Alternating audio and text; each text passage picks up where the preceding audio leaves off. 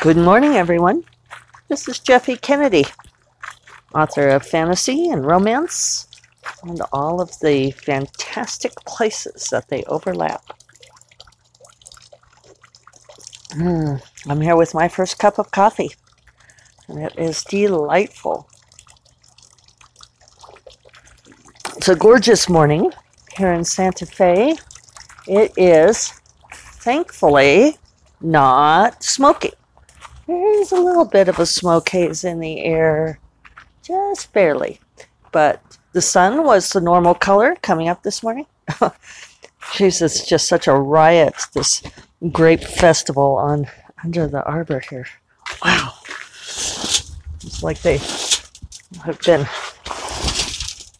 just peeling these grapes. I guess that's exactly what they're doing. They're leaving the skins behind, and it is just little sticky grape skins everywhere you look. Mm.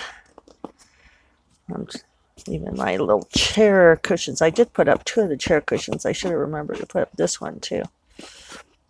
Anyway, we got to. Um, I need to get out here with the hose and the power washer is what I need to do. Um, what was I saying? Oh, we got to have the windows open all night. So that was wonderful. Okay, that guy's getting over water. It's time to move his dripper. There we go. First time we've had the windows open all night, pretty much since that the fire started. So that's been over a week. Because I didn't say it, did I? Today is Thursday, August 27th. My stepdad Dave's birthday. Happy birthday, stepdad Dave.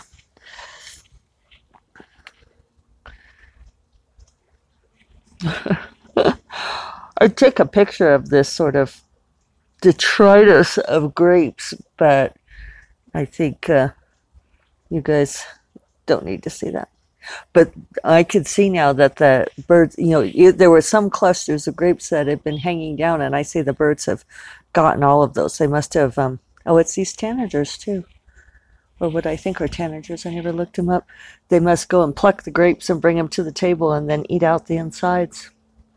But yeah, the pretty much all the grapes are gone now. Yeah, well, our contribution to the migration, huh?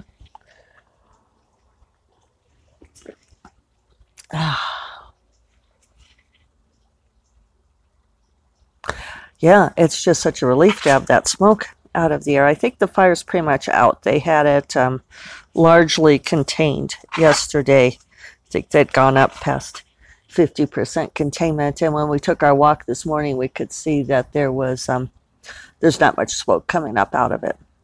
So we have a little bit of smoke in the air from the Colorado fires, I think, but um,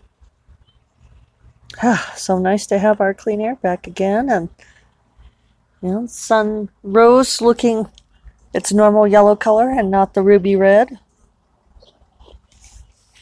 It's um, one of our things here that we don't have much in the way of terrible weather, but fire season, the fires really are uh, the worst thing and it, was funny to deal with fire season at the end of August. You know, normally we have fire season in June, May and June before the monsoons start, but then we didn't get much monsoon this year. So that's probably part of why we got these in August. I saw something, I was about to make my usual joke. Good thing there's no such thing as global climate change, because, of course, there is. Um, yeah, I just put my arm down in sticky grape skins. Got to deal with this. Uh, I read something interesting the other day. Uh, it was just like a little fragment. I naturally did not go and read the full article because who would do such a thing? But they'd said that um, that the climate change deniers, when you press them, it's not that they disbelieve in the science or disbelieve in global climate change. It's just that they prioritize short term game over that, which we knew, but it was interesting to see it laid out. You know, and it's like, really, you fuckers. well, just all of these guys can't see past being herd buck. That's all they want out of life. Can't imagine anything else. It's really kind of pitiful. All of you guys who aren't trying to be heard buck all the time, I salute you because you are obviously not in that category. I really think that um, the guys who only care about being heard buck aren't going to be listening to my little podcast. So I feel pretty safe excoriating them. We can all excoriate them together. I wanted to talk a little bit more about the treadmill desk. Um, there's been some comments, which I haven't had a chance to uh, reply to them all yet, but I appreciate those of you who gave me feedback and comments on the podcast on Tuesday, where I talked about my treadmill desk evangelism. Uh, and I kind of ran out of time because I spent so much time yammering on about other topics. But the thing about the treadmill desk, which is true of all exercise, and it's the thing that gets everybody, is that it's very easy to do too much too soon. And this is uh, something that, you know, David and I have talked about many times, and we've noted there's when people decide to stop being sedentary and to exercise, it can be um, that they overdo. And it's easy to overdo because you don't feel it in the moment, but you do feel it um, like the next day and and often for succeeding days. And so you have to do it gradually and build up to it. And I know a lot of people say, oh, well, you know, it works fine for me not to have to build up to it. But the thing is, is if you don't build up to it, you do pay the price. You're just not always aware of it. And sometimes that price can be the growing dread. Your, your body and your subconscious are telling you to stop doing it. And so you get a lot of dread. I remember um, a friend of mine who was like a book blogger, I, I think she was like a Twitter friend, but I remember she had put out a plea saying um, that she had, you know, been following her workout routine for, you know, like two months. And she said, and that she still, she wanted to know when she was going to get this endorphin kick in that everybody talked about. When was the exercise going to start feeling really good to her? And and I replied to her and I said, It's not what you want to hear, but it's not yet. I said, It took me when I went from, and I had been in really bad shape, and when I got really good about exercising, and David and I built up slowly. We started with walking and you know, taking long walks and then building up to things like running and lifting weights and so forth.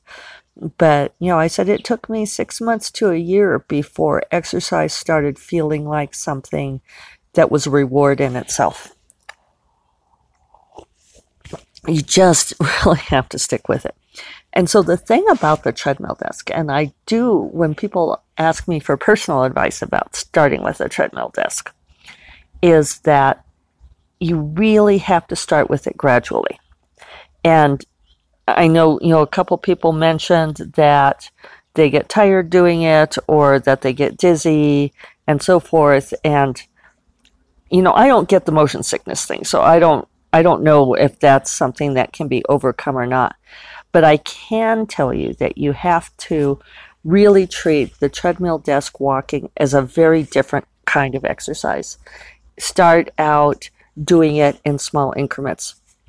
And I warned a friend of mine about this who got one because she was very athletic. Um, she like rode with a, a, crew in the mornings and she would like, you know, run a couple of miles to get there and row with the crew and then run home.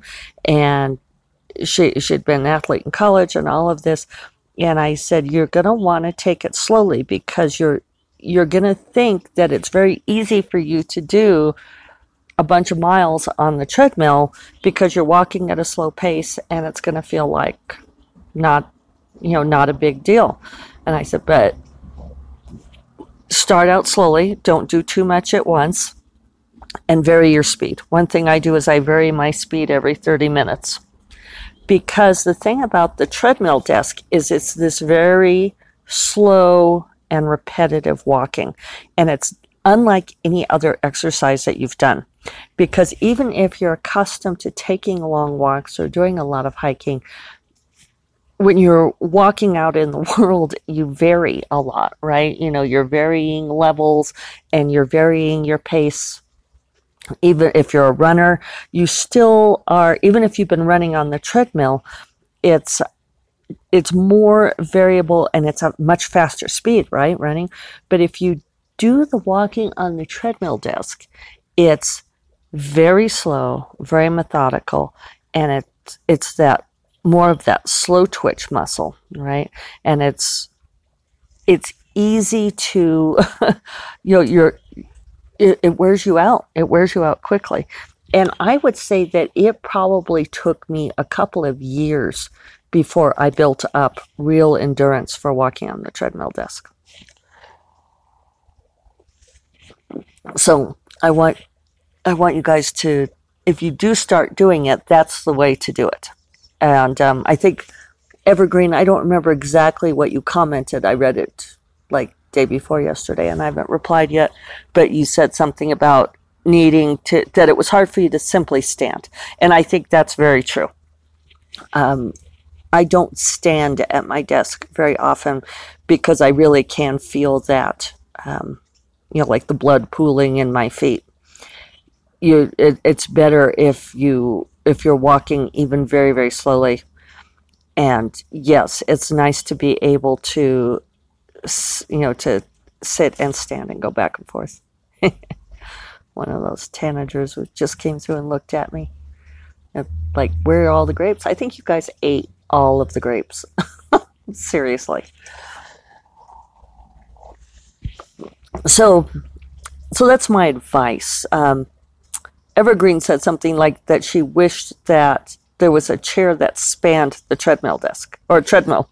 And and I agree. That would be really nice if there was something like that. They their intention is, is that you um, pull the treadmill out of the way and it and they do move pretty easily but it is kind of a pain in the ass and i don't do it. That's why i have this big desk where i end up going and sitting on the side. So i leave the treadmill at the front and then i have a chair around to the side of it. And that works pretty well for me. Um, things i have also done is i have put like a towel across the treadmill desk and put a chair on it or across the treadmill.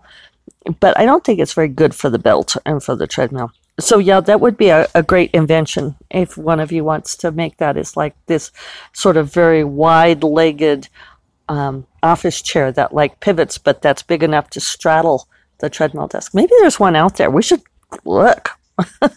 Surely someone has made something like this because that would be ideal although I like my sitting to the side, and and I, I really ended up developing this situation just with the pandemic because I was doing so many interviews online um, because I didn't get to do any of my actual events. And so I just changed the wall to the right of my desk to be kind of like the uh, you know, have my big poster of the fiery crown there and show my trophies and stuff. And it's my backdrop for interviews. And, and I think it works pretty well for me to sit there. I'm, I'm pretty happy with that. I think I've, I don't know if I mentioned or not, one of my upcoming projects, and I don't know when I'm going to get to it, but I would like to get to this, is because my mom gave me that wonderful raven picture for my birthday. Um, that's part of it. But this has been a long time coming is that I want to take down all the art, all the art from all of my walls and sort of just lay it all out and rearrange all the things, rearrange all the things. I, I kind of need to rearrange my office too. And so I need to figure out what I'm going to do there. I've had my poster of a room with a view on my office wall since I was in pretty much since college. I remember getting that framed when I was in college. I acquired it around the high school when the movie came out with Helena Bonham Carter and Julian Sands. I still love that poster, but I kind of feel like it's occupied enough wall space in my life at this point. Don't know. You know, you just, I think it's good to rotate out, out rotate out what you're looking at, um, sort of make it different focuses. You know, one thing about being a writer is people always encourage you to have your book covers up on the walls. And and it seems like a gimme you know like you know you have your trophy room and having your book covers up is nice. But after a while i kind of get tired of looking at my book covers. They're not um, you know if you think of the art that you look at as feeding your subconscious creative self looking at book covers for stories that are completed don't necessarily feed that very well. It's it feels like stuff that's just sort of done with, you know. So it's it's nice to have the trophy, but it's not necessarily feeding what I'm working on now. So actually, that's just helped convince me of all, quite a few things. I'm going to take down my book covers, I'm, except for the ones that I need for. They're useful when I do interviews and so forth, the online stuff, because I can point to them and say, Fiery Crown, this series, that series. But um, other than that, I don't necessarily need to be looking at my book covers. And I need to find um, something to put that Catrina doll on that my mom gave me for my birthday. Also, I would also like to paint some walls. So, as we can see, it's a big project, and it's not going to happen this weekend because Saturday I need to clean the house and do laundry. Because Sunday I am going to be in an all day SFWA meeting. The board is doing our strategic visioning and board meeting, and I need to be doing that all day Sunday. So that will take up my weekend. Otherwise, I am rolling right along, working on uh, Dark Wizard. I didn't quite get 3,000 words yesterday. I ended up going back and layering in some things. On um, Tuesday afternoon, I met with my new beta readers group, and they gave me feedback on you know, about the first 150 pages, and that was really productive. I think that this group's going to work out well. I just wanted some um, you know general feedback on what was working and what wasn't and they they had some ideas for things to clarify the magic system and which was exactly what I wanted to make sure of. So I went back and just layered in a few of those things. And so it ended up taking me a bit more time and but I am on track for my goal story seems to be writing pretty well. I'm having a lot of fun. I'm I'm gonna have to write an action fight scene today, which I'm not very excited to do, but so we go. So you know, so it goes. I wish I liked writing fight scenes more, but there's definitely a moment where I need to increase the peril. So that's what I will do. And let's see, do I have anything else to tell you guys? I don't think I do. I don't think I do. I had a dream about Agent Sarah last night, and she was in this very beautiful office building that looks nothing like her actual office building in New York City, which she's not in right now anyway. But she was giving me um, white calla lilies. And that's funny since I found that white praying mantis on my birthday. I sure am getting a lot of white imagery lately. to figure out what all that means. I think that's a good omen.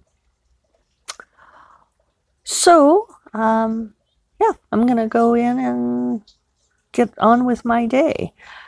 Uh, First Cup of Coffee is part of the Frolic Media Podcast Network. You'll find more podcasts you love at frolic.media slash podcasts. And I will talk to you all tomorrow. Take care. Bye bye.